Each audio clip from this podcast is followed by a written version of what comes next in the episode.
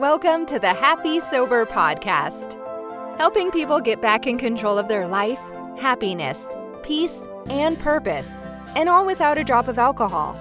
For more information and to book your place on our next free quit drinking webinar, visit www.stopdrinkingexpert.com. And now, here's your host, Craig Beck.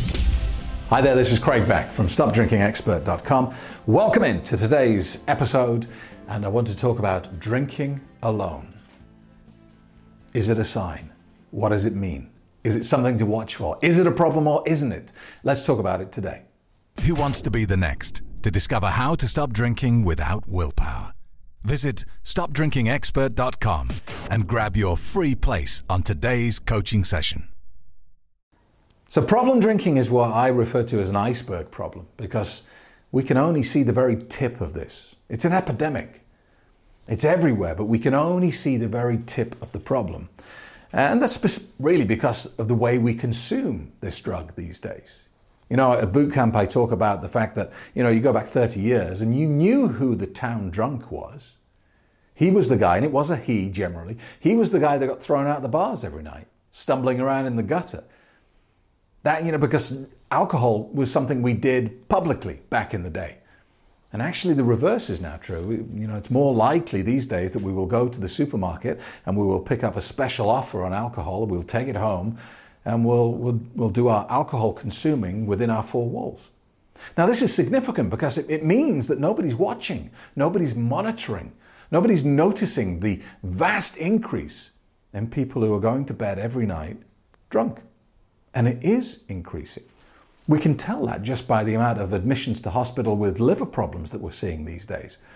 And what doctors are telling us is that not only are there more liver problems coming in through their doors, but they're coming in from younger and younger people. It used to be people in their late 40s, 50s, and 60s who would present at emergency rooms with failing livers. And now they're seeing people, even in their late 20s, coming through the door.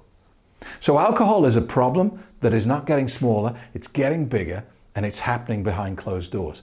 So, we can't monitor it. We don't really know what's going on. The other problem with this is we, don't pour pub measures, we don't pour official bar measures at home.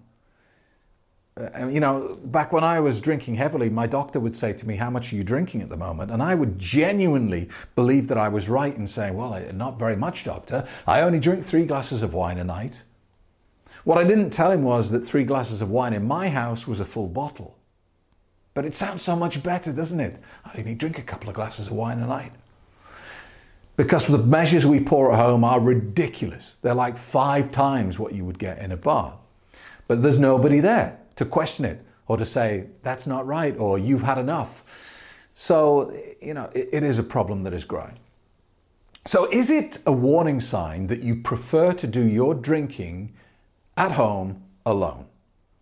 Well, firstly, we need a bit of context there because if you're going home a couple of times a week and having a glass of wine with a meal that you've cooked after work and you sit watching TV and you have one glass of wine, then no. You, you're pretty much nothing to worry about, really, because it's just standard behavior. But if you are changing your diary, if you are turning down opportunities to do other things because you would prefer to be alone so you can drink without restriction, without control, and without seeking permission from other people, then yes, it's a definite warning sign. And the truth is, the vast majority of problem drinkers prefer to drink on their own. And the reason is if you drink in a social crowd, the rate at which you can consume your drug is regulated by the social situation. Are, the amount you can drink is controlled by the amount the group drinks. And certainly back when I was a, a problem drinker myself, is you know, I would always be the first to finish my drink. And I would sit there with an empty glass in front of me, looking around the table, monitoring everyone else's drinks. And in my head, I was thinking, hurry up, come on, drink, will you? Because you can't go to the bar on your own and just get yourself a drink, can you? So you have to abide by the social etiquette and wait for the next round. And for a problem drinker, that's torturous. And that's why so many people find themselves topping up before they go out on an evening. They know that the alcohol will not flow at the rate they require, and so they drink before they go out to get themselves at a level that they think they can work with. So I think there's a, there's a major warning sign to watch out for here.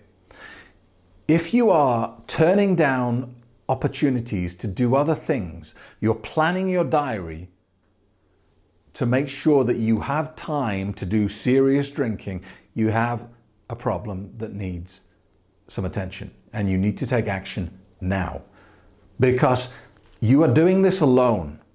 There is nobody there to kick you in the ass and say, pack it in, stop this. You are neglecting your family, you are neglecting your relationship. This sort of behavior is damaging your works, and so on and so on. No one is there to police you, so you have to police yourself. And you have to take action now. Because trust me, the evil clown that is alcohol addiction that lives in your head is always going to find a hundred reasons why not now because it's your birthday next month, because Christmas is coming up, because you have that vacation plan, because it's Thanksgiving. There's always a reason why not now. And that voice in your head that sounds like you but isn't you, it is your addiction to alcohol, will be there screaming and shouting always. And so you have to bite the bullet and say enough is enough and actually take action and deal with this. Because drinking on your own is only going to lead you down a pathway that damages your life. And it won't just damage your life, it will damage the life of everyone that you love. And I know this from first-hand experience. And I'm not big on regrets because I think they're largely pointless. And there's no point regretting stuff because it kind of brought you to where you are now. And as long as you're happy with where you are now, then you can't really complain about the path that brought you here, can you? And I certainly am very happy now, but the one thing that I wish I'd done better is not listen to the evil clown so much and listen to my children, listen to my family, listen to my friends.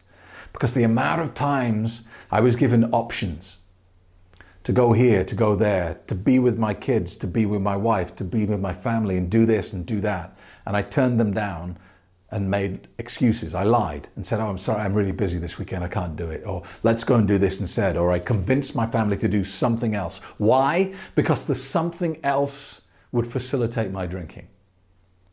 If I did what my kids wanted to do, it might mean I couldn't drink for four hours.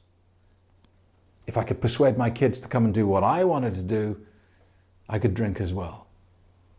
And it's terrible. It's, um, you know, it's shameful, isn't it? And I'm, you know, I can't believe I'm having to stand up here and, and say this to you, but I did that so many times. I would persuade people to do it my way, or I would do it on my own. But either way, I was drinking. And when you start doing that, you're on a slippery slope because your family is going to start feeling disconnected from you. Your relationship is going to start to stumble and then fall and then you know your work will become affected because you can no longer set the boundaries of what you should be doing with your time. Everything becomes about finding opportunities to drink. And so I encourage you, if you started to notice that your preference is to be on your own so you can drink, then today is the day you do something about that. You know, I get a lot of people come to me and this, they say, Craig, but you know, I, I drink because I'm lonely. And I get that, I understand that. Loneliness is something I've suffered with in the past. But the truth is, you know, you say you drink because you're lonely, and I argue back to you that perhaps you're lonely because you drink.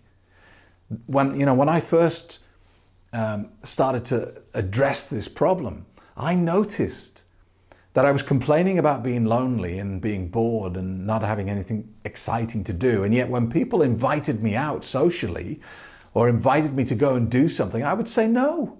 I would turn them down. Why? Guess why? Because what they wanted to do either didn't have alcohol at all or they were going to restrict it to me. And so I chose to be on my own so I could be with my friend, the evil clown. And so if you really believe that you're drinking because you're lonely, I want to slap you about the face today and say, just stop for a minute and consider perhaps maybe the reverse of what you're saying is true. Take action. Do something today. Because the moment you get this poison out of your life, everything starts to get better. And I mean everything. Thank you very much for being with me today. If you are worried about your drinking, go to my website, stopdrinkingexpert.com, and sign up for today's free coaching session. And I'll tell you how I've managed to help over 100,000 people to get their happy, sober lives back.